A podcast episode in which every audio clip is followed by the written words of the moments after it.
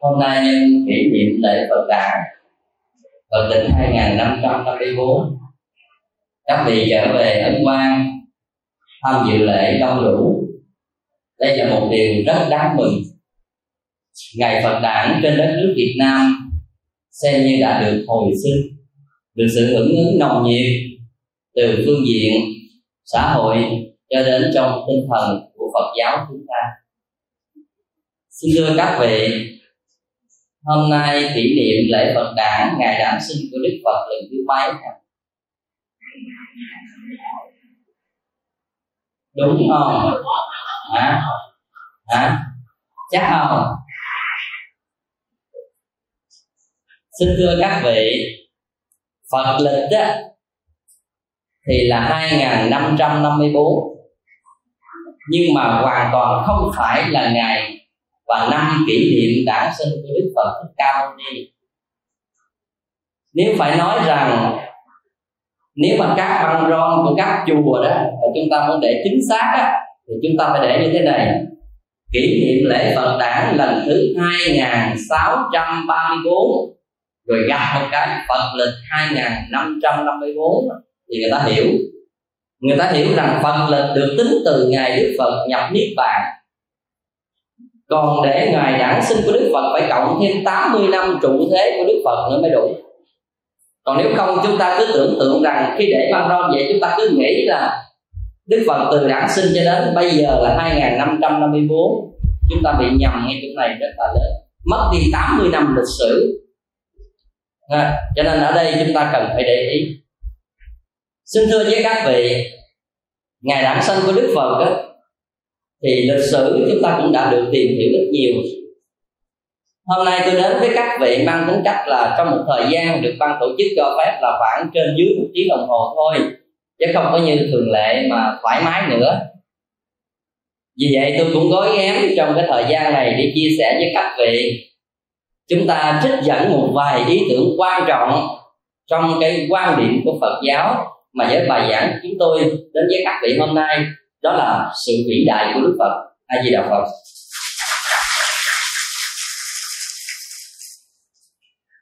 Để nói rằng sự vĩ đại của Đức Phật á, thì dường như cả cuộc đời của Đức Phật cái gì cũng vĩ đại hết. Nhưng mà chúng ta chỉ tóm tắt trong một cái phạm vi thời gian và chia sẻ một vài ý để chúng ta cảm nhận được sự vĩ đại đó thôi. Chứ kể nói rằng sự vĩ đại là cả cuộc đời Đức Phật cái gì cũng vĩ đại hết chúng ta là người phàm phu, người còn nhiều dở tệ cách nào mà sánh được với Đức Thế Tôn của chúng ta. Cho nên hôm nay để kỷ niệm ngày đản sanh này, thì chúng ta rất là hân hoan, vui mừng chào đón. Có một bài thơ là nói với Phật là một Đức Phật xa đời, đau khổ lần nhẹ vơi nụ tầm xuân vừa nở hương bay ngát đất trời cái bài thơ này để tôn vinh trên sự có mặt của Đức Phật trên cuộc đời này. Và tôn vinh đó trong hai câu sau là nụ tầm xuân vừa nở hương bay ngát đất trời. Đức Phật mới vừa đản sinh ra trên cuộc đời cũng giống như là một cái đóa hoa mới nở. Một đóa hoa vừa chớm nở thì nó đã hương bay ngát đất trời.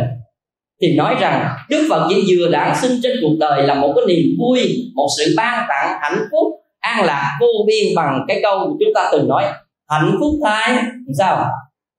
Đức Phật Giáng sinh đây hoàn toàn hợp lý. Tức là sự có mặt của Đức Phật đồng nghĩa với sự hạnh phúc này. Vì vậy trong các kinh thường nói đến cái hoài vọng sự có mặt của Đức Phật trên cuộc đời là sự có mặt của Đức Phật là ta ra đời vì lợi ích cho số đông, vì lòng thương tưởng cho đời, vì hạnh phúc và an lạc cho chư thiên và loài người. Vì vậy để thấy được giá trị của đạo Phật có mặt trên cuộc đời này, đem đến hạnh phúc an lạc như thế nào cho loài người và chư thiên, thì chúng ta cùng tìm hiểu một vài ý tưởng sau đây trong cái phần chia sẻ này.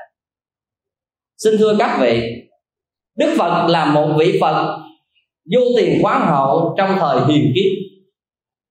Từ quá khứ của thời hiền kiếp cho đến tương lai của thời hiền kiếp, không có một con người nào có thể sánh ngang với đức phật cả, toàn thể vũ trụ này xác định là như vậy, chúng ta có chấp nhận hay không? Sự thật vẫn là sự thật, muôn đời vẫn là như thế. Và đức phật được tôn xưng như là một vị a la hán chánh đẳng giác trên cuộc đời này. Các đệ tử của đức phật có khả năng chứng đạo ngang tầm với đức phật, nhưng gọi là a la hán thôi. Và sự chứng đạo này chúng ta cứ được cảm nhận như là một vị giáo sư tiến sĩ dạy tất cả các học trò của mình. Thì các học trò của mình sau này trở thành gì? Trở thành gì? Tiến sĩ không? Cũng tiến sĩ, như là thầy mình nhưng mà có thể bằng thầy mình nổi không? Cái đó chúng ta phải thừa nhận rằng sự chứng quả của các thánh đệ tử đức phật ngang bằng với những gì đức phật chứng đạo, nhưng sự tuyệt vời nhất vẫn là đức phật, duy nhất một con người a la hán chánh đẳng giác trên cuộc đời. Như vậy, khi chúng ta tìm hiểu về sự vĩ đại của đức phật, thì chúng ta biết rằng chính cái sự hiện hữu có mặt và lợi ích như thế nào trên cuộc đời mới có sự vĩ đại. Vĩ đại đây không mang cái nghĩa là chúng ta tự phô trương trước khi thực hiện một điều gì, mà chính cái sự có mặt qua quá trình lịch sử để chứng minh được điều này. Cho nên chúng ta mới nói đó là một sự vĩ đại. Xin thưa các vị, sự có mặt của đạo phật là mở ra một thời đại của lòng từ bi, của lòng bác ái, của lòng bình đẳng, của trí tuệ, của nền đạo đức luân lý hoàn thiện nhất bắt đầu khởi điểm từ lương lý, đạo đức của đức phật ra đời. Nó đã khởi nguyên cho một cái gì? Một trật tự xã hội, có tính cách như một tính xã hội học từ thời của đức phật. Vì vậy, chúng ta nên biết rằng, sự vĩ đại của đức phật tuyệt vời ở chỗ đức phật là một con người. Nếu chúng ta xem đức phật như một vị thần mà chúng ta từng tưởng tượng, cầu khẩn và chúng ta hình dung, thì đức phật không có vĩ đại lắm đâu. Đức phật chẳng qua như các vị thần mà chúng ta từng tín ngưỡng quốc gia nào cũng có những vị thần để họ tín ngưỡng cả. Và Việt Nam chúng ta vô số các loại vị thần thánh để chúng ta tín ngưỡng. Và nếu chúng ta xem Đức Phật như vị thần thánh đó thì Đức Phật cũng bình thường, như các vị thần thánh của từng địa phương đã từng tôn trọng vậy thôi. Cho nên tuyệt vời ở đây, ở chỗ Đức Phật là một con người. Do đó, ngài Narada là một tu sĩ của Tích Lan ngài có từng phát biểu trong quyển Đức Phật và Phật pháp một câu như thế này ngài nói rằng, không phải sinh ra đời ngài đã trở thành một đức phật, mà ngài trở thành một vị phật bằng sự nỗ lực của chính bản thân ngài. Có nghĩa là khi ngài sanh ra đời, ngài không phải là phật trước. Phật chỉ mang cái tính lý tính, phật tánh mà thôi. Mặc dầu tiềm ẩn trong con người ngài là những hạt giống tuyệt vời, những hạt giống yêu thương từ bi, bình đẳng và trí tuệ nhưng sự thật, ngài vẫn như bao nhiêu chúng sinh trên cuộc đời này được sinh ra lớn lên bằng sự giáo dục dạy dỗ của một nền văn hóa đạo đức và văn học của thời ngài đang sống, mà đặc biệt nhất tại xứ Ấn Độ thời bấy giờ. Vì vậy, cho nên trong một cái bản kinh, đó là kinh Tăng Chi, có liên hệ đến sự có mặt của Đức Phật như thế này. Một hôm Đức Phật đang đi du hành trên một đoạn đường, thì à, có một vị bà la môn bà về la môn đó tên là Dona và bà mới thấy cái dấu, bà la môn này mới thấy dấu chân của đức phật được in trên cá mà chúng ta biết rằng à, 32 tướng tốt của đức phật á, là có một cái tướng gọi là bánh xe chuyển pháp luân ở lòng bàn chân. Tức là bánh xe này ngàn năng căm lận theo kinh diễn tả 32 tướng tốt là như vậy. Và dấu chân này in trên cá. Cho nên bà la môn mới nhìn thấy một cái dấu chân quá đặc biệt. Cho nên trong lòng hình dung rằng không biết. Cái vị sa môn bà la môn này là ai? Mà lại có một đức tướng tốt đặc biệt như thế này. Cho nên vì chỗ đó bà la môn đô na mới tò mò, chạy theo và hỏi đức phật rằng, tức là dạ thưa ngài ngài có phải là chư thiên không? Đức phật lắc đầu. Vậy thưa ngài ngài có phải là càng tác bà không? Đức phật lắc đầu. Vậy thưa ngài ngài có phải là quý giả so không? Đức phật gật đầu à xin thưa các vị, đức phật cũng lắc đầu. Vậy ngài có có phải là, gọi là các vị quỷ thần gì không? Atula không? Đức phật tất cả đều lắc đầu. Vậy ngài có phải là con người không? Ngài lắc đầu. Các vị gật chứ đâu phải phật gật. Đức phật cũng lắc đầu. Các vị có cảm thấy khó hiểu cái điều này không? Trong kinh mới tóm lược lại như vậy đức phật nói ta cũng không phải là chư thiên. Ta cũng không phải là chư tiên. Ta cũng không phải là càng tác bà. Ta cũng không phải là quỷ dạ xoa. Ta cũng không phải là con người. Vậy các vị nghĩ đức phật là gì? Hả? Bó tay à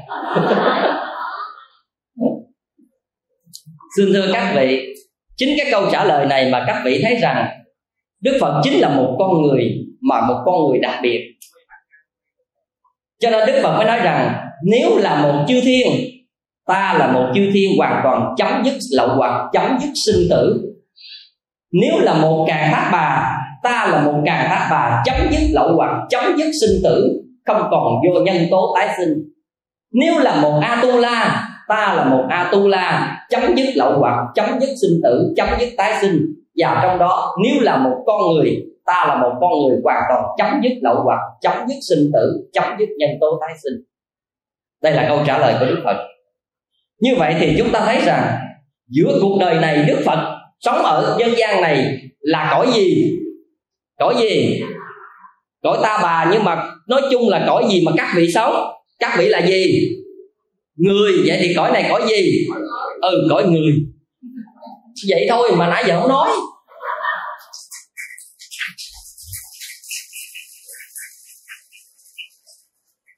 Chúng ta là con người, cứ việc nói cõi người là chính xác. Ta bà, ta gì đó chưa biết, nhưng mà trước hết nói con người chính xác. Như vậy khi đức phật thừa nhận mình là gì? Nếu ta là một con người, sống trong cõi người, thì ta là một con người hoàn toàn chấm dứt lậu hoặc, chấm dứt sanh tử, chấm dứt nhân tố tái sinh. Như vậy đức phật có mặt trên cuộc đời là một con người. Cũng giống như lời kết luận của ngài narada là, ngài sinh ra không phải là một vị phật nhưng mà ngài trở thành vị phật bằng sự nỗ lực của chính ngài. Như vậy khả năng thành phật của ngài trong cuộc đời này, ngài là một con người và ngài có khả năng giác ngộ tuyệt vời. Và những ý niệm tuyệt vời đó mang thông điệp của từ bi bình đẳng mà nó mới có giá trị thực trên cuộc đời. Nếu ngài là một vị phật ở cõi nào thị hiện xuống, hay là một ông thần thánh nào để thị hiện xuống, thì tất cả những hoài vọng về tình yêu thương nhân loại sự hy sinh của ngài trên cuộc đời chỉ là sự biến hóa như là cái bộ phim tề thiên đại tánh tây du chúng ta diễn kịch chơi vậy thôi. Nó không có giá trị thật bằng trái tim và coi óc của con người được.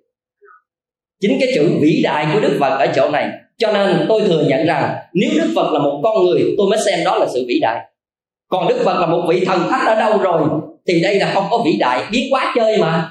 Ngài có thừa cái khả năng này, ngài có thể tha thiên độn thổ, ngài biến chơi thì những cái hiện tượng xảy ra trong cuộc đời ngài chỉ là trò chơi thôi, đâu phải là sự thật.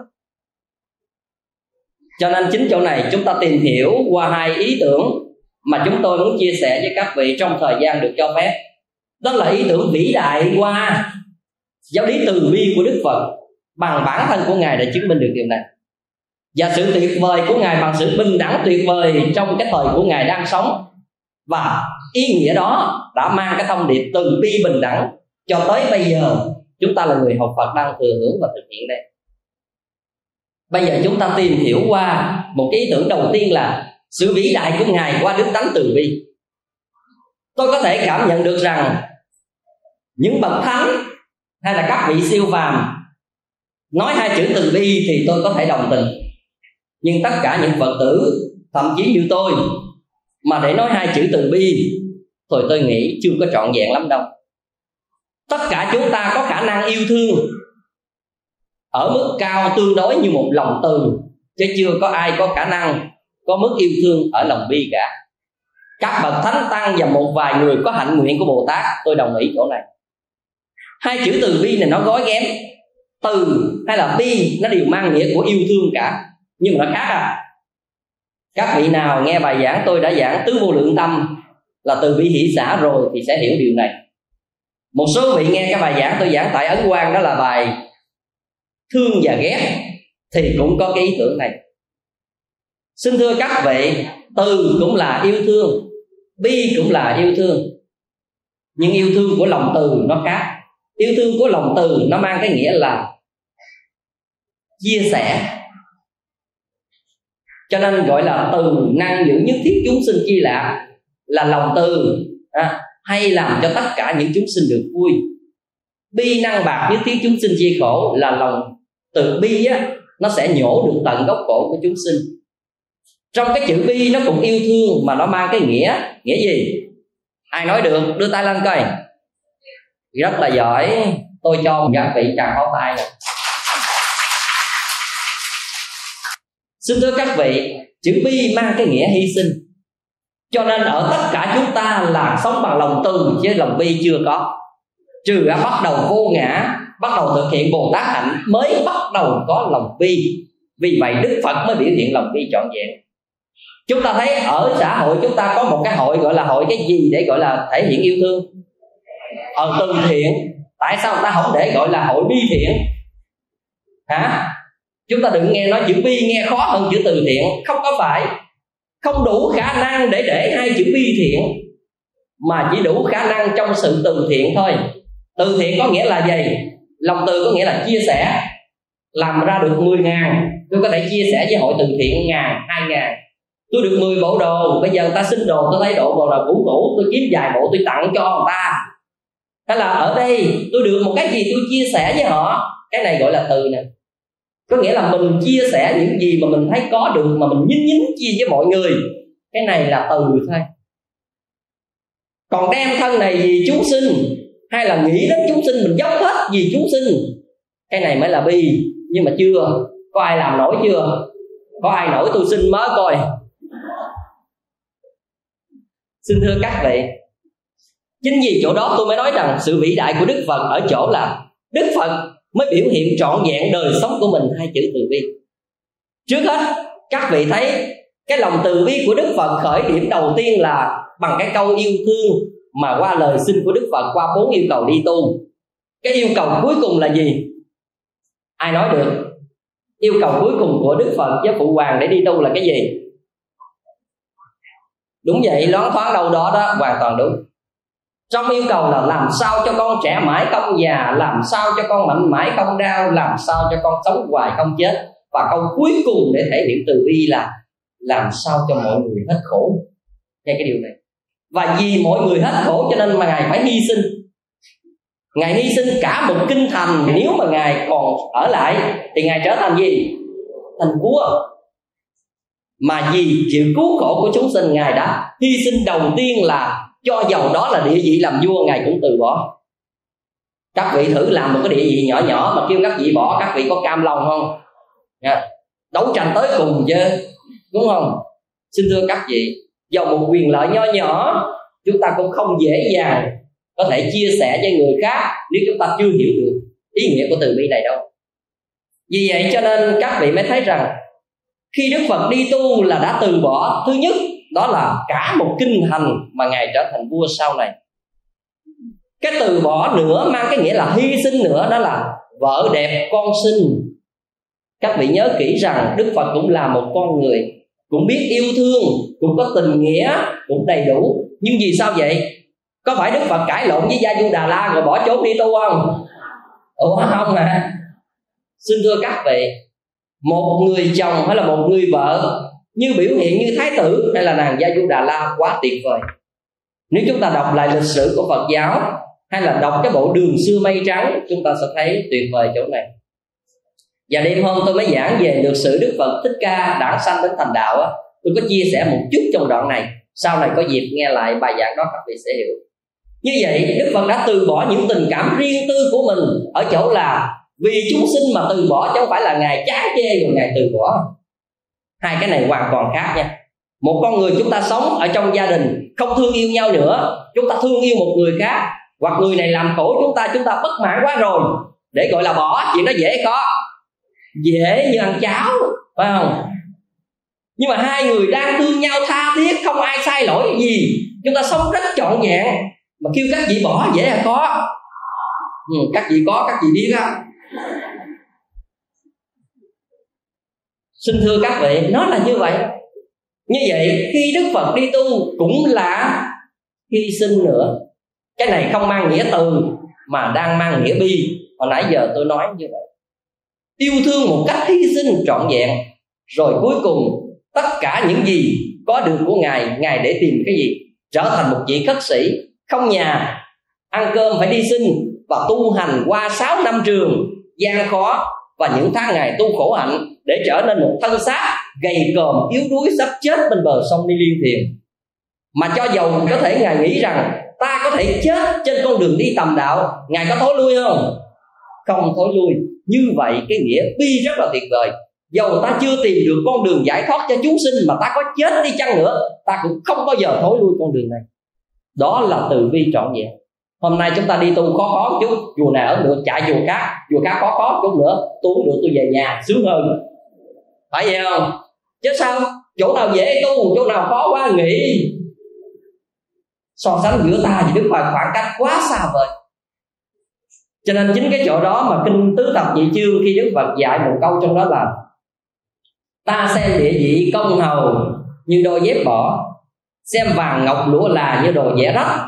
Hai câu này đức phật nói lên, ai cũng công nhận hết. Nhưng mà tôi mà nói rằng, tôi xem địa vị công hầu như đôi dép bỏ xem vàng ngọc lũa là như đồ vẽ rách, chắc chắn có người chề môi một tắt liền. Có phải vậy không? Quá xa. Chúng ta thấy rất rõ ràng điều này. Cho nên khi đức phật nói điều đó, mọi người đều công nhận, ngài đã làm được mà.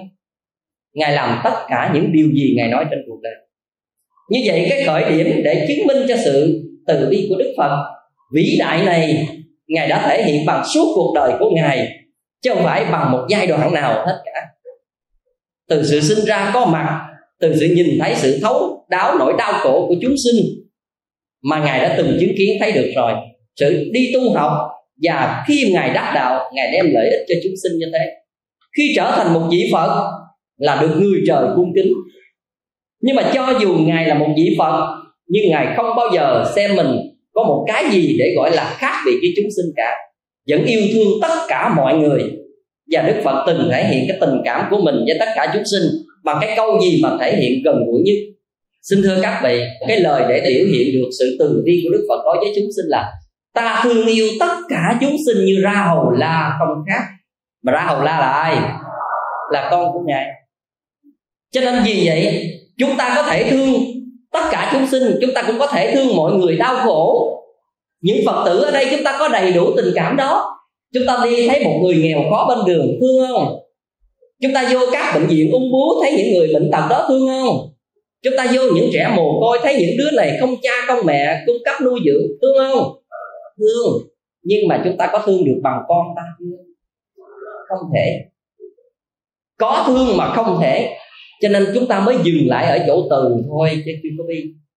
Cho nên người tu sĩ chúng ta nói hai chữ từ bi thì thuộc lòng mới vô chùa là biết hai chữ từ bi rồi. Nhưng mà nói không khéo, chúng ta rất là hổ thẹn khi phát ngôn về hai chữ từ bi này.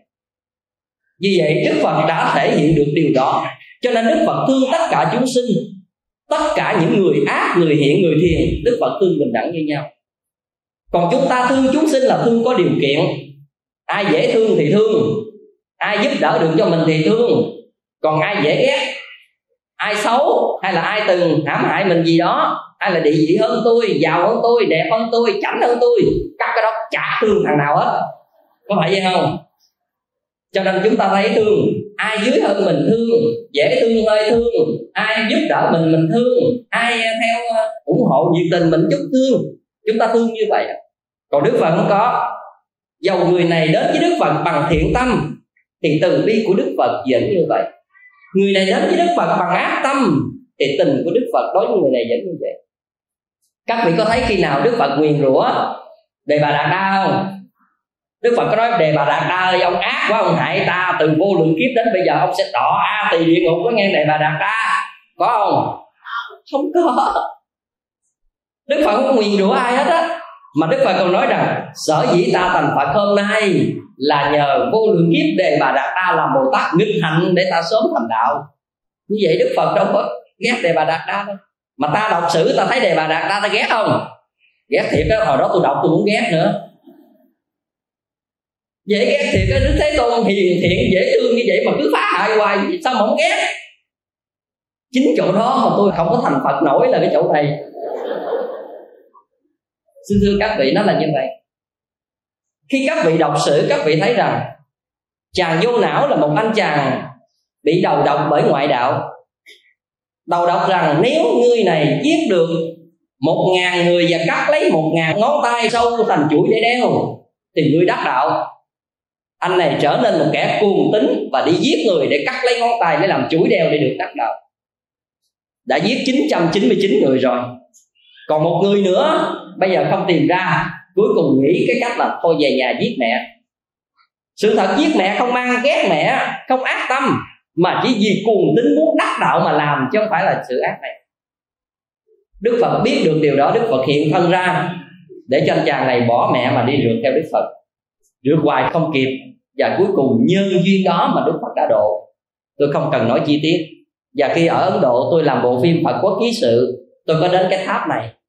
Cái tháp của ngài vô não này, nó gần với cái tháp của ngài trưởng giả cấp cô độc á, cách nhau chừng khoảng trăm mét à bây giờ vẫn còn những nền gạch này của một bậc thánh tăng và của một vị đại trưởng giả thời đức phật.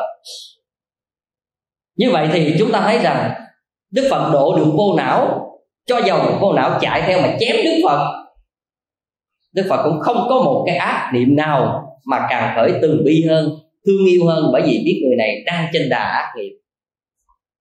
Cho nên khi mà vô não chém hoài ngày không được á, thì vô não mới hỏi một câu này cô đàm, tại sao? Ông đi những bước chân rất bình thường mà tôi chạy hoài không kịp ông? Đó. tôi xin mời ông đứng lại. Đức phật tới, ta đã đứng rồi. Có người đang chạy á. Và lúc đó ông hỏi, tại sao? Thì đức phật nói, ta đã dừng trên ác nghiệp, còn ngươi đang chạy trên ác nghiệp. Thành ra ngươi không bao giờ có thể chạm được thân của như lai. Cho nên ở quan trong cuộc đời cái chỗ là người ác không thể hại nổi người thiện là ở chỗ này. Bằng cách nào cái tính thiện vẫn chiến thắng trên cuộc đời này? Cho dù gian có cách nào, rồi cuối cùng tính thiện vẫn là một chân lý. Xin thưa các vị, chính đó là lòng từ của đức phật. Và đức phật đâu có khởi một cái niệm nào chán ghét và thấy những kẻ khó độ từ bỏ đó cho dù là môn nào.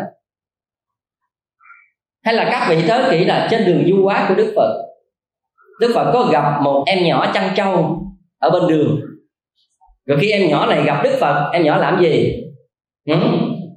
em nhỏ này đang nắng đồ chơi bằng đất. Gặp đức phật, quá cung kính, mới đem dân lên đức thế tôn cùng đất. Nếu bây giờ chúng ta đi khất thực mà ai sắp đất ra cho chúng ta nghĩ sao? Mặc dù không nói ra nhưng mà trong lòng nó lão thiệt á. Các vị không tin hỏi mấy vị khất sĩ á. Có những vị ôm bát đi ra về này gặp mấy người chơi khăm á chặt nguyên trái dừa nạo bỏ vô cúng dừa đẩy bát luôn.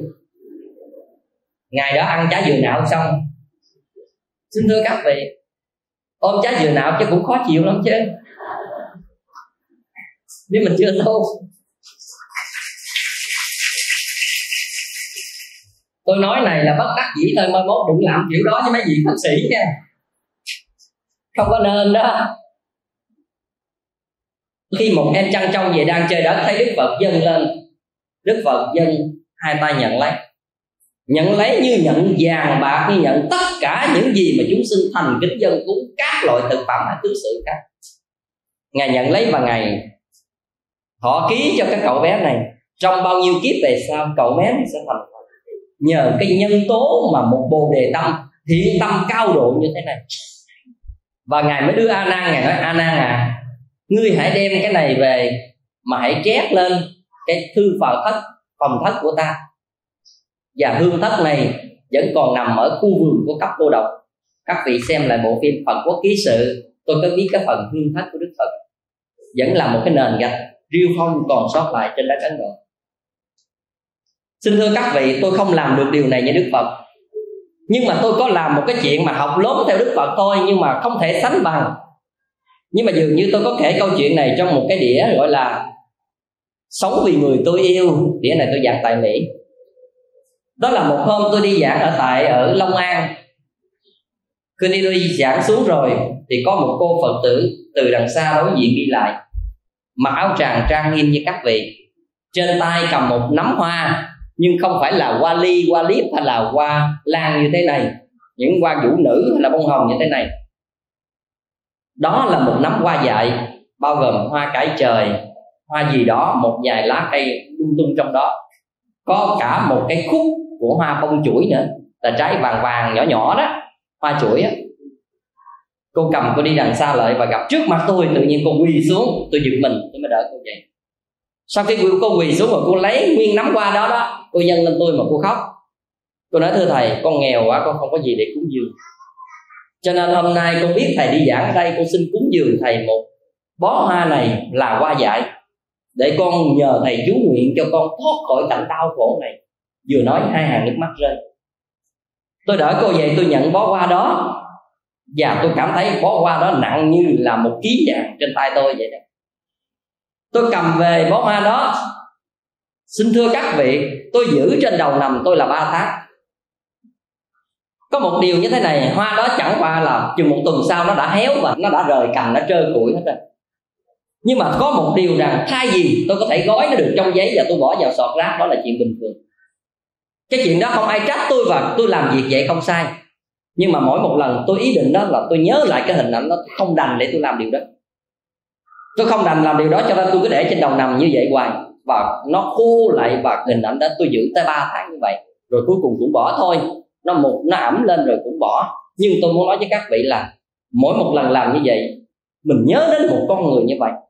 Họ không có khả năng khác mà bằng tất cả những gì họ có thể có làm được, họ làm cho mình. Cho nên tôi cảm thấy rằng nắm hoa này tuy nhỏ, nhưng mà cái lòng của họ lớn quá. Cũng như đức phật, họ nhận cái nắm đất của một em chăn trong tôi không được như đức phật, nhưng mà cái gì khả năng tôi làm được, tôi cũng gắng học đòi theo ngài. Đó là những gì chúng ta làm được đó và trên cuộc đời này tất cả các vị đều làm được hết á. Từ bi của đức phật mang tính cách là ứng dụng trong cuộc đời này, chứ không phải để nói. Và chúng ta học được đạo từ bi của đức phật, chúng ta cũng phải làm gì trong cuộc đời? Hai chữ từ bi này nói thuộc lòng, ai cũng nói được. Nhưng để sống và làm theo lời đức phật dạy, không dễ đâu. Bởi vì tính phàm phu, ích kỷ, đố kỵ, hờn, ghen, phân chia thế này thế khác, tham vọng, nó lớn trong con người mình dữ lắm cái này không ai dạy mình hết á.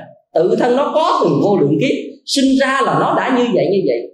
Chỉ quan trọng nhất một điều là hãy vận dụng giáo lý của đức phật mà đào thải, mà rốt rửa, mà làm cho sạch cái tâm này đi để bớt á. Còn không thấy gì, chứ đừng có nói mà cứ ôm chấp theo cái cuộc đời của mình. Nhưng mà chúng ta là như vậy.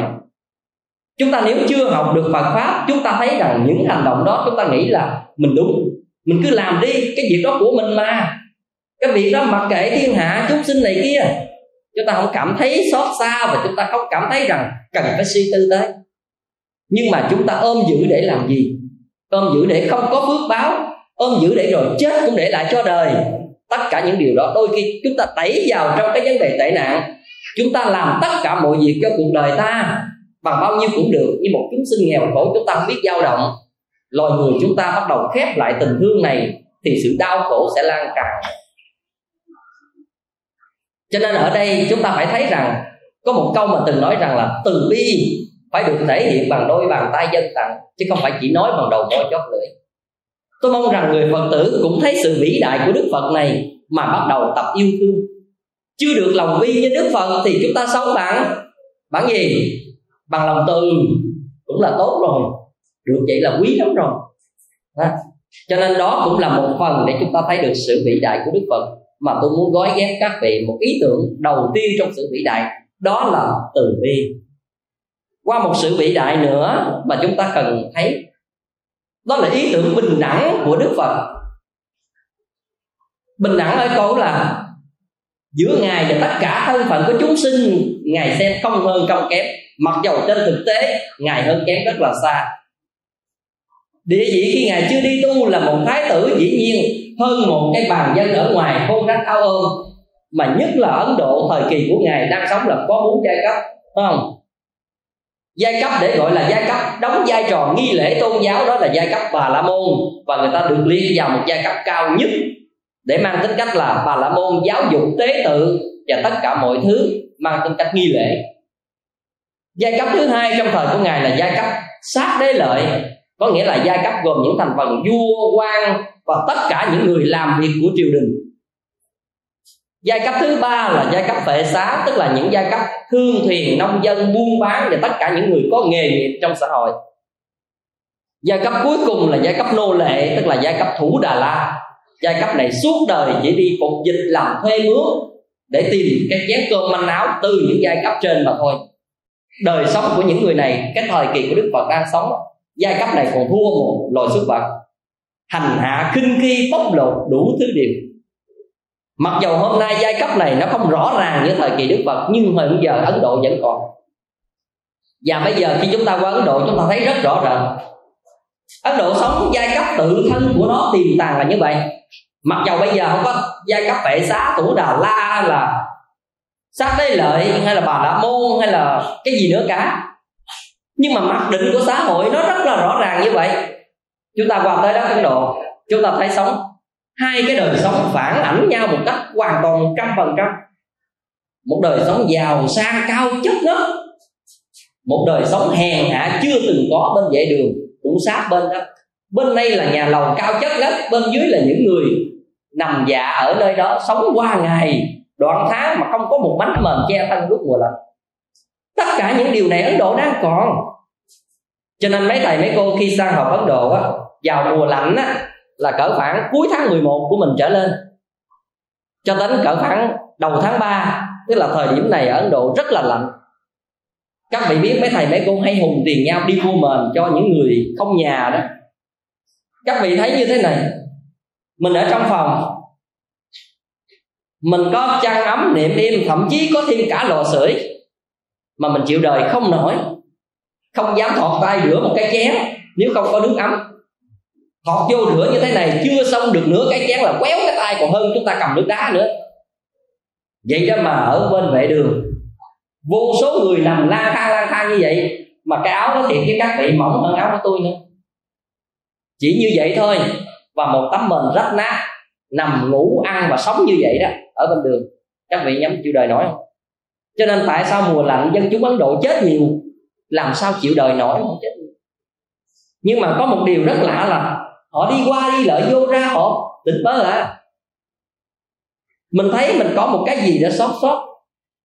Cho nên tôi có nói với một vị giáo sư ở ấn độ, tôi có nói một câu thế này. Đất nước của ông á nó có một nền tín ngưỡng trong đó có phật giáo mà không biết ứng dụng cho đất nước ấn độ để bình đẳng hơn cuộc sống tốt đẹp hơn. Mà tôn trọng những thần linh đó, là đất nước ấn độ đó, cứ bao nhiêu cũng cúng. Sửa đường tiền bạc tất cả cúng đền đài xây chất ngất ở ấn độ bao nhiêu cũng được. Nhưng mà chỉ có một điều những bàn dân thiên hạ nghèo này không làm được. Tôi nói thần thánh của ông có mặt là vì chúng sinh nghèo chứ đâu phải thần thánh ông có mặt để kiếm những cái đền đài này mà ở cho nên á, nếu muốn thực hiện hoài vọng của các thần thánh á, là phải vì con người. Chứ đâu phải là thần thánh buộc chúng ta vì thần thánh để được cái gì. Nếu sự có mặt của thần thánh mà buộc mọi người vì thần thánh ông đó cũng chả là thần thánh gì cả. Đức phật làm được điều đó tại sao chúng ta không làm? Cho nên từ thời của đức phật các vị nhớ kỹ đức phật đã xóa được giai cấp này. Thời kỳ đức phật không có giai cấp gì cả. Đức phật tuyên bố một câu không có giai cấp trong dòng máu cùng đó và nước mắt cùng mạng đây là một cái câu để gọi là tuyệt vời của đức phật. Và thời kỳ của đức phật, những khoảng cách của những đời sống này đã được đức phật thực hiện và đức phật đã ươm mầm cho các vị vua chúa, những người lãnh đạo thời kỳ của ngài đã bắt đầu xóa bớt và có một cái quan niệm quan tâm đến đời sống của những người đau khổ. Để bớt đi những cái ngăn cách này, và ít nhất khoảng 300 năm sau thời kỳ của Đức Phật nhập Niết Bàn, thì cái tinh thần này mới bị bà la môn giáo lấn át trở lại còn trong thời điểm của Đức Phật và sau đó, khoảng 100 đến 300 năm, tinh thần bình đẳng này vẫn còn giữ tuyệt vời vì vậy cho nên các vị thấy rằng, khởi tỷ trong lịch sử của đạo Phật tuyệt vời ở chỗ là vai trò bình đẳng của nam nữ. Chúng ta thấy không? Đầu tiên trong giáo đồ của đức phật mà có nữ giới như thế này là cái chuyện đầu tiên trong lịch sử. Chưa bao giờ tôn giáo nào trong lịch sử trước ngày và sau thời đại này có cả mà đức phật là người tiên phong trong cái thời đại đó. Ngài đã chấp nhận cho nữ giới đi tu. Đã bị sự phản ảnh của biết bao nhiêu. Từ vua chúa cho đến tất cả mọi cái tôn giáo khác, chỉ trích đức phật. Người ta không thừa nhận vai trò nữ giới. Nhưng đức phật vẫn nói trong kinh một câu như thế này, nếu phụ nữ đi tu bằng cả một sự quyết tâm, nỗ lực tinh tấn không ngừng, thì nữ giới cũng có khả năng chứng đắc a la hán như các bậc nam giới cho nên các vị thấy tinh thần bình đẳng này mang tính cách tuyệt vời. Do đó trong giáo đoàn của đức phật, không phải là nam không, mà gồm nữ nữa. Không phải là giai cấp vua chúa không, mà bao gồm những giai cấp hạ tiện, bàn dân. Đặc biệt nhất chúng ta được biết đó là am bà bali không? Ambabali là một người kỹ nữ trong kinh thành Tỳ Xá Ly, vẫn được Đức Phật giáo hóa và cho đi tu. Và thật sự sau này Ambabali vẫn chứng ngộ như thường mặc dù trước đó là bà là người kỹ nữ nổi danh đó. Như vậy, chúng ta thấy rằng có cả một cái người gánh phân như ni đề. Khi trên đường đức phật du quá gặp ni đề, đức phật phải bảo anh ta lại, anh ta mới đứng cách xa nói này này sa môn cồ đàm ngài đừng đến gần tôi tôi sẽ bị những giai cấp khác đánh chết. Đức phật hỏi, tại sao vậy? Nói là, bởi vì tôi là một người giai cấp hạ tiện như thế này, tôi chỉ đi gánh phân cho mọi người thôi tôi không dám gần những cái người quyền quý cao sang hay là những giai cấp cao là sát đế lợi như ngài đâu. Tôi sẽ bị mọi người trừng phạt đó. Đức phật nói như thế này, ta không có giai cấp gì cả. Không có giai cấp trong dòng máu cùng đỏ và nước mắt cùng mặn. Ngươi với ta cũng bình đẳng trên con đường phật tánh mà thôi, chẳng qua gì nghiệp cảm, ngươi phải như vậy. Nếu ngươi tu tập, ngươi cũng có thể chứng đắc như ta hay là các đệ tử của ta. Và vì vậy đức phật tự thân ngài lấy tay dẫn ni đề đi xuống sông, tắm rửa và dẫn về cho tu hành. Các vị thấy hành động đó đức phật làm được. Chắc gì chúng ta có thể làm được những điều đó. Cái sự bình đẳng của ngài là không có sự phân biệt. Người này nghèo khổ hạ tiện hay gì đó, còn người kia quý phái gì đó, tất cả dưới giáo đồ của đức phật là như nhau cho nên khi mà các vị đi tu, đầu tiên là cái bà Gotami, tức là bà Mahabasa Ba Đề là mẹ nuôi Đức Phật á. Tức là người sau khi mà bà Maya phu nhân sanh thái tử được 7 ngày là qua đời, thì bà Mahabasa Ba Đề này là em ruột của bà Maya. Và cũng tiếp tục thừa kế để nuôi cháu mình và xem như con ruột của mình đó. Sau này đi tu, bà là những người trong dòng tộc của họ, thích ca quyền quý nhưng mà khi vào trong giáo đoàn, đức phật đã chế ra bát cảnh pháp để tất cả mọi người, không có ai mà trên quyền, trên hạng hay là thế này thế khác, để mà có thể so sánh nhau tị hiềm nhau, kinh khi nhau, chế giễu nhau trong giáo đoàn của đức phật. Những người nào đang ứng dụng những cái điều đó là những cái phép phiền não, những phép hạ tiện trong giáo đoàn của đức phật. Những người đó sẽ bị chỉ trích, những người đó sẽ bị quở trách. Trên con đường tu tập sẽ khó thành đạt. Vì vậy, các vị thấy rằng ý nghĩa bình đẳng trong lịch sử của đức phật, đó là bình đẳng vai trò của nữ giới với nam giới. Đức phật làm được điều đó. Và chính cái điều đó, chúng ta thấy rằng tinh thần này đã được đại thừa nâng cấp lên như một điều tuyệt vời, đó là phật tánh bình đẳng. Mà chúng ta thấy sau này chúng ta được biết. Và trong kinh pháp hoa đã nói rằng, tất cả chúng ta đều có tri kiến phật và sẽ thành phật và trong kinh đại bát niết bàn, nói một câu rằng, đức phật là phật đã thành, chúng sinh là phật sẽ thành. Và vì vậy, chúng ta tuyệt vời hơn các tôn giáo khác, ở chỗ là chúng ta thành là thành phật chứ không phải thành con dân của ngài. Những tôn giáo khác thì thần thánh này sẽ độ giáo hóa cho mọi người, trở thành con dân của ngài. Mai này cầu ta đi, cúng ta đi, mai này ta rước cho về đó, làm con dân của ta, hầu bên ta đó là những tư tưởng mà chúng ta thấy rằng chỉ có máy móc tưởng tượng như một đế chế thì có. Sự thật không bao giờ có chuyện đó. Nhưng giá trị của đức phật, mặc dầu đức phật chúng ta được từng tôn xưng là bậc thầy của trời người, nhưng đức phật vẫn đưa địa vị của con người như thế nào? Ta là phật đã thành, chúng sinh là phật sẽ thành. Có nghĩa là mai này tất cả các vị đều thành như đức phật đã thành như vậy đó. Có tin mình có khả năng đó không? Tin đi, bây giờ chưa được, nhưng mà mai này tôi sẽ được. Xin thưa các vị sự thật là như vậy. Tôi nói này có nghĩa là các vị hiểu như thế này. Bây giờ có một ông tiến sĩ. Các vị nghĩ chỉ có mình không có khả năng tiến sĩ hả? Tôi nói thiệt với các vị hết trong hội trường này nè. Không ai không có khả năng tiến sĩ hết. Nhưng mà quá chăng tại chúng ta không học thôi nói thiệt chứ mà không các vị không tin điều này hả? Bao nhiêu người có trong hội trường này là bao nhiêu vị tiến sĩ đó, nhưng mà tại tôi không học. Không sự thật mà. Các vị đọc trong quyển để trở thành một thiên tài. Các vị này người ta có nói một câu làm sao? Thiên tài trong con người chỉ có bốn phần trăm mà 96% còn lại là do sự cố gắng của mỗi người như vậy ở đây tôi không có được 4% thiên tài, nhưng mà tôi có 96% cố gắng của tôi thành ông. Xin thưa các vị là như vậy. Cho nên chính cái chỗ đó đức phật thừa nhận rằng trong mỗi con người chúng ta là một vị phật. Ai cũng có phật tánh hết á. Nếu không có phật tánh, các vị tu làm sao thành phật được?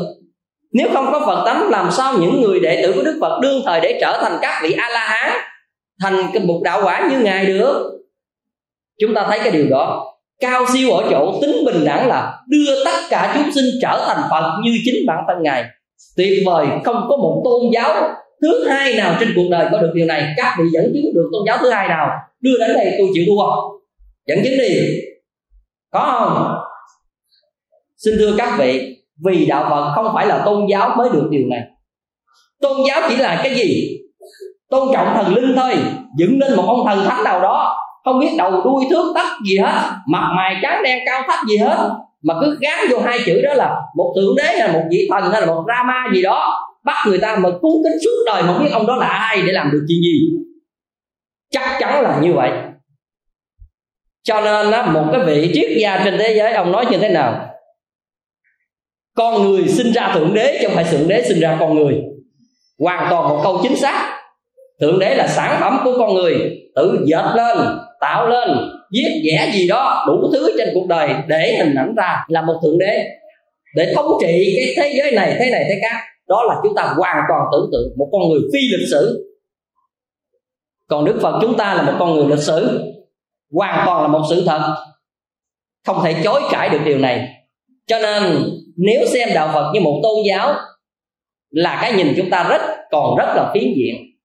Còn giới hạn dữ lắm đó tất cả các vị cho nên chúng ta phải xem đức phật chúng ta là một bậc thầy mà đức phật từng nói là ta là bậc đạo sư. Có nghĩa là ngài chỉ là người thầy dẫn đường thôi. Địa bàn này, những đường lối này, quả đồ này, những lập trình này ta đã làm hết cho các vị rồi. Các vị chỉ cần ứng dụng theo những con đường đã đi thôi, không cần phải làm lại như ta đã từng làm. Cũng giống như một vị thầy giáo dạy tất cả mọi việc cho học trò mình tất cả mọi môn, cách học, thế nào thế nào, dạy hết tất cả.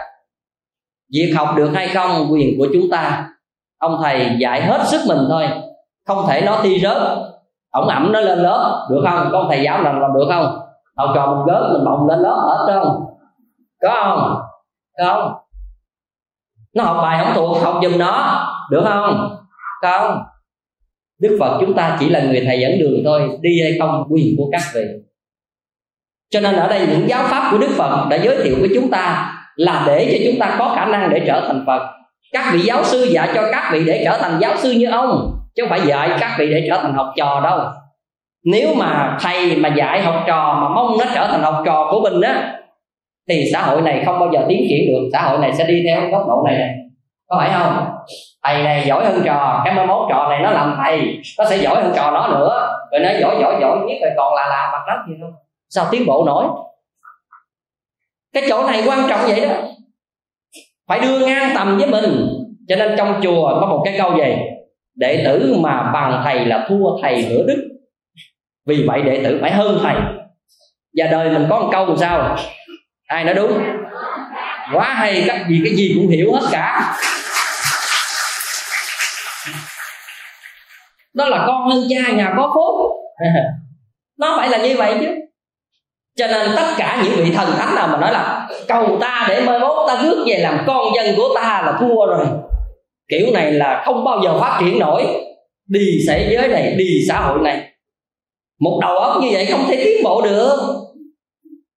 Cho nên chúng ta phải hiểu ngay cái chỗ này. Cho nên tôi mới nói rằng, sự bình đẳng vĩ đại của đức phật tuyệt vời là ở chỗ này. Tiếp theo nữa, chúng ta nhìn nhận như thế nào? Như những điều tôi đã trình bày, đức phật là một con người. Không phải là một vị thần như các vị từng tưởng tượng. Nhưng mà nếu theo kinh tăng chi như một cái câu tôi nói hồi nãy mà lời đức phật phát biểu với bà nam môn đô na đó, nếu là một vị thần, thì ngài phải là một vị thần đoạn tuyệt tất cả các lậu hoặc và chấm dứt nhân tố sinh tử đương hồi. Cái đó mới đúng. Như vậy khi ngài là một con người, ngài đã chấm dứt những điều này. Cho nên các vị học phật các vị phải ứng dụng được lời phật dạy là các vị có hạnh phúc an lạc. Ngay lúc các vị ứng dụng á, chứ không phải các vị nào mà học phật nói rằng, tôi học phật, tôi tu theo phật để mai này tôi chết, tôi mới được cái gì đó. Thì cái người đó bị lệ thuộc vào tín ngưỡng hơi nhiều đó. Bởi vì đức phật từng dạy trong kinh tăng chi là, phật pháp là thiết thực hiện tại, không có thời gian đến để mà thấy được người trí tự mình giác hiểu. Như vậy hoàn toàn những lời dạy của đức phật chúng ta có cảm nhận được không? Các vị cảm nhận được lời phật dạy không? Cảm nhận được hết chứ. Tùy khả năng trình độ, căn cơ của chúng ta khác biệt nhau mà chúng ta có thể là cảm nhận được tùy phương diện trong lời đức phật dạy. Có thể hiểu không hết, nhưng mà hiểu theo khả năng của mình. Chính cái chỗ này mà kinh pháp qua trong phẩm dược tảo dụ mà đức phật nói rằng, khi một trận mưa xuống, dầu cây nhỏ, cây lớn, tất cả đều đều được thấm nhuần là chỗ này lời dạy của đức phật nó không loại trừ cho ai cả. Không phải thông minh mới học được phật, rồi không phải dốt không học theo phật, không phải người thông minh mới có giác ngộ, rồi người dốt không giác ngộ được. Cái này không có trong đạo phật nha các vị. Tất cả mọi người đều có khả năng giác ngộ và tu tập được hết á. Chúng ta có nhớ rằng một cái vị mà trong thời kỳ đức phật mà dốt không biết chữ đó là ai không? Wow, các vị giỏi thì các phật tử ấn quan tuyệt vời. Ngày phật đã các vị làm tôi vui vô cùng luôn. Á xin thưa các vị đó là châu lợi bằng đập không biết một chữ nào hết trơn trọi á dạy chữ trước quên chữ sau dạy chữ hai chữ chổi quét học chữ chổi quên quét quét quên chổi. Mà các vị ở đây các vị nghe nói giống chuyện trò hề làm gì có chuyện đó. Nhưng mà các vị nhớ khi chúng ta không bị nghiệp ràng buộc thì chúng ta nghĩ như vậy. Thử bị nghiệp ràng buộc đi rồi chúng ta coi cái đó có hay không đừng so sánh với mình. May mắn là mình chưa bị nghiệp đó ràng buộc. Giống như cầm điếu thuốc lên, tao chuyện nó đồ bỏ, tại vì từ đó giờ mình đấu nhưng mà thử hút, ghiền đi rồi bỏ, dễ hay khó ừ, cái chuyện đó nó mới vậy. Cho nên cái bài dòng nghiệp chướng tôi đã nói rồi, không cần lặp lại. Như vậy thì ở chỗ, chúng ta thấy rằng, đức phật là một con người tu tập và ngài tìm đủ phương tiện để giới thiệu chánh pháp với tất cả mọi người.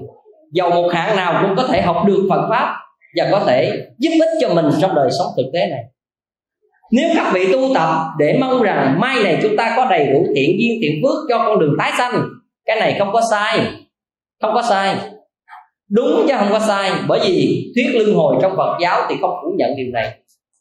Nhưng ai cũng nghĩ rằng tất cả những việc tôi làm để mai này sau khi chết để tôi hưởng một cái gì đó, thì cái việc này nó mang tính cách hơi máy móc có tính cách yếu đuối nó có tính cách hơi không thiết thực. Mặc dù vẫn thiết thực, mang con đường của tâm linh. Nhưng chúng ta phải chứng minh được lời Phật dạy là trong hai cuộc đời này, tôi đã ứng dụng được một phần nào lời Phật dạy, tôi đã làm được cái gì? Cái đó mới quan trọng đó. Mai này cái được là dĩ nhiên rồi.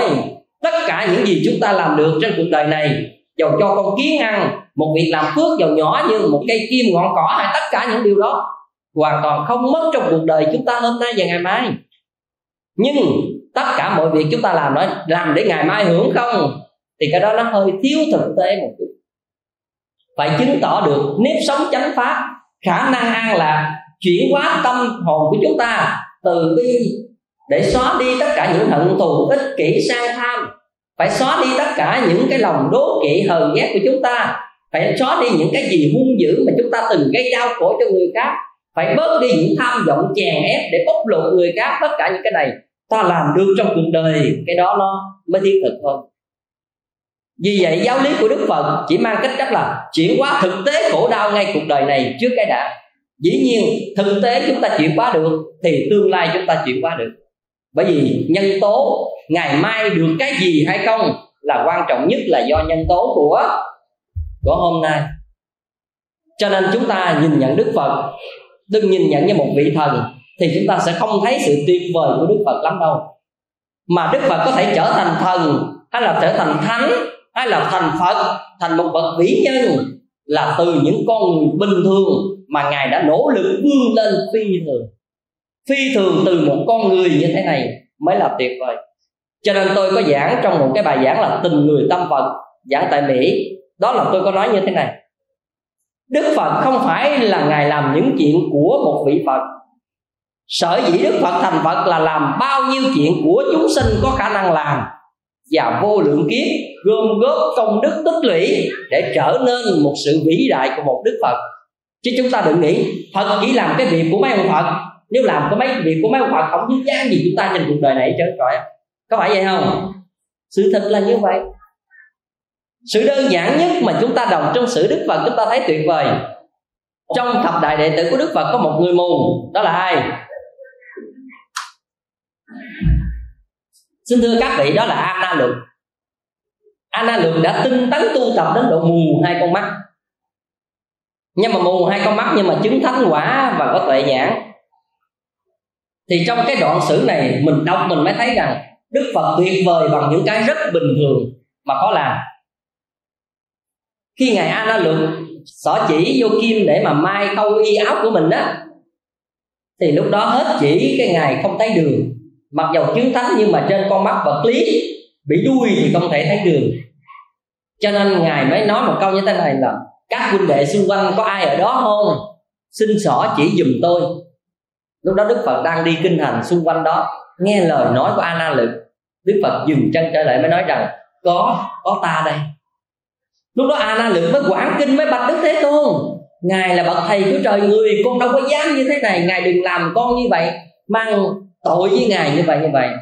Đức phật bình thản như một con người tuyệt vời ở chỗ. Từ bi mà nói như thế này này a na lực, sở dĩ hôm nay ta được thành phật là ta không bỏ một việc thiện, cho dù là xỏ kim như thế này trong vô lượng kiếp mà ta thành phật hôm nay câu nói của ngài ở chỗ này. Như vậy đức phật có phải làm những gì của ông phật không? Đức phật làm những việc rất là trong khả năng của con người. Ai cũng có thể làm được chuyện đó. Không cho nên ở đây chúng ta thấy rằng sự tuyệt vời của ngài ở những chỗ đó, đó mà chúng ta mới thấy rằng con người của ngài mới tuyệt vời được. Tôi từng nghe hòa thượng trí quảng là những bậc thầy đã từng dạy cho tôi nhiều năm trước đây hay kể về hòa thượng thiện hòa của mình ở đây đây. Tức là giám đốc Phật học đường Nam Việt là ở Ấn Quang này. Ngày xưa ngài lãnh cái chức vụ gì? Ai đây nghe mà có điều nhớ. Hòa thượng ngày xưa lãnh chức vụ là, mặc dù mình là đốc giáo như vậy đó mà đi làm rửa nhà vệ sinh cho chư tăng. Các vị thấy có khó hiểu không? Nhưng mà ngài làm điều đó có giảm giá trị của một vị hòa thượng không? Mà chúng ta càng kính ngưỡng. Tuyệt vời ở chỗ đó đó các vị. Bây giờ, hòa thượng trí tịnh của chúng ta, tôi được nghe kể thế này, tôi không làm thị giả hòa thượng cho nên tôi không có biết. Nhưng mà quý ngài kể lại thế này, năm hòa thượng trên 70 tuổi, hòa thượng cầm cái thao đi giặt đồ. Thì có một cái vị đó nói rằng, hòa thượng, ngày già rồi, đồ ngài để cho các vị thị giả giặt. Chứ ngài giặt chi? Già cả rồi. Hòa thượng trả lời câu, người ta vô đây người ta đi tu chứ không phải ta giặt đồ cho tôi. Hòa thượng trả lời câu, chúng ta rất ngỡ ngàng những điều này. Cho nên các vị đừng nghĩ rằng khi các vị không gặp các vị hòa thượng hoặc các vị tránh xa, các vị cứ nghĩ quý ngài ở trên mây. Không có đâu. Tại các vị không dám gặp là tại tự mình nghĩ. Tự mình có khoảng cách chứ xin thưa các vị, không bao giờ càng tu cao chừng nào lòng từ càng lớn và cái khoảng cách với chúng sinh càng gần. Tại chúng ta cảm thấy đức độ của quý ngài, chúng ta tự xa cách. Chứ thật sự không có một vị thầy, vị hòa thượng nào xa cách với các vị hết á. Các vị thử gần gũi thì các vị biết. Đôi khi tu hành còn nhỏ như tôi, còn phải đặt làm ga, làm giá làm giá này kia rồi á. Chứ các ngài không có đâu. Xin thưa các vị như vậy cho nên các vị mới thấy rằng khi càng tu tập, lòng từ càng lớn. Phản cách với chúng sinh càng gần, thì thương yêu chúng sinh không hết. Có gì đâu mà chúng ta phải bận lòng. Nhưng mà chúng ta miễn gặp hòa thượng cái từ xa cái thấy chúng ta né. Mà tôi không biết làm gì mà né. Làm sao vậy? Ở đây các vị vô chùa, các vị gặp cái thầy nhỏ nhỏ, dám gặp chứ đâu dám gặp quý hòa thượng đâu tại các vị nghĩ, chứ nếu các vị đã từng gặp đi, các vị sẽ thấy tuyệt vời ở chỗ này. Cũng như các vị thấy đức phật, ai nghĩ rằng đức phật ngồi một bên đệ tử của mình mà sâu một cây kim như vậy? Các vị tưởng tượng được không? Vậy như vậy có phải là sự vĩ đại của đức phật chưa? Cho nên sự vĩ đại không mang cái nghĩa là chúng ta làm cái tưởng chuyện gì to tát trên cuộc đời này. Chuyện gì cũng có thể trở nên vĩ đại hết á. Quan trọng nhất là lòng mình có vĩ đại hay không? Lòng mình có tuyệt vời như những gì mình đã từng nói hay không? Tất cả những cái đó, các vị tự làm, các vị vĩ đại bằng những cái rất là đời thường. Bây giờ ở việt nam chúng ta có cô tiên là người của thị sĩ đó. Cô làm những cái chuyện mà đi nuôi những con nít mồ côi quan dại ở trên việt nam này đó. Cô làm những chuyện đó bình thường không? Rất bình thường nhưng mà trở thành vĩ đại không? Vĩ đại bằng những cái bình thường mà chúng ta cứ nghĩ rằng, tôi phải trở thành bác sĩ mới vĩ đại nghe tôi phải trở thành tiến sĩ mới vĩ đại nghe tôi trở thành giám đốc mới vĩ đại nghe. Hoặc tôi mai này tôi trở thành tổng thống mới vĩ đại à? Không phải đâu. Tất cả chúng ta đều vĩ đại. Ai cũng có một vai trò như nhau. Để hợp chung lại cho một xã hội này. Vai trò của chúng ta không có sự khác biệt. Nếu ông tổng thống mà không có dưới ông tổng thống, mấy cái người dưới hơn, ông làm gì được? Ông bó tay chứ làm gì? Có phải vậy không? Xin thưa các vị, nó là như vậy cho nên học và tu theo đức phật, chúng ta thấy những sự tuyệt vời vĩ đại ở những điểm như thế này. Đừng tạo ra những cái mà lập dị, đừng tạo ra những cái cái mà chúng ta khó tưởng tượng. Phật pháp không có cái gì khó tưởng tượng cả. Cái gì cũng nằm trong tư duy và ứng dụng thực hành của mỗi con người chúng ta được cả. Chứ đừng có làm phức lấp hay là mê mờ cái này cái khác. Không cần vẽ dời ra nhiều như vậy. Người sống theo chánh pháp đơn giản, thiết thực, rõ ràng như vậy. Rất là thiết yếu như vậy. Cho nên tôi mới nói với tất cả các vị là điểm qua một vài ý tưởng vĩ đại của đức phật. Chứ chỉ nói ra một vài sơ lược như vậy để chúng ta thấy được sự vĩ đại của đức phật là một con người. Đức phật đã sử dụng triệt để của lòng từ bi. Đức phật triệt để sự yêu thương. Đức phật đã bình đẳng, xoa giai cấp và giúp cho những người tu sĩ của chúng ta hôm nay học được rất nhiều điều những người tu sĩ và phật tử chúng ta hôm nay cũng vậy. Thỉnh thoảng tôi nghe phật tử mới nói là, mấy ông thầy à giàu nghèo gì đó. Tôi nói thiệt chứ, đối với tu là không có giàu và nghèo. Có nhiều làm nhiều, ít làm ít, không có thì nhịn đói, chả sao cả. Chứ đừng nói là ờ tu hôm nay giàu rồi vậy theo người giàu, theo người nghèo.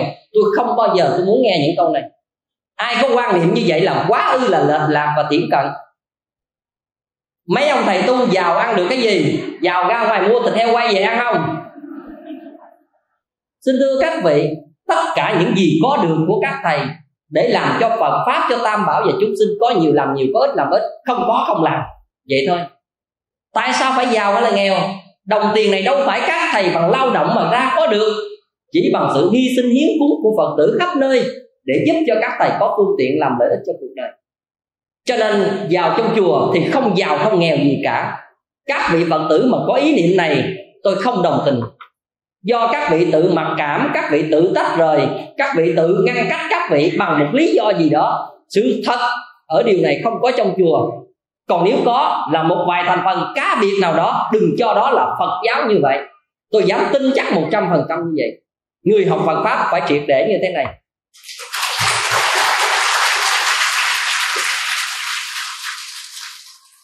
Cho nên tôi tóm yếu lại hôm nay nhân mùa phật đản tôi chỉ liệt kê một vài ý tứ để chúng ta có một cái hình dung về đức phật chúng ta.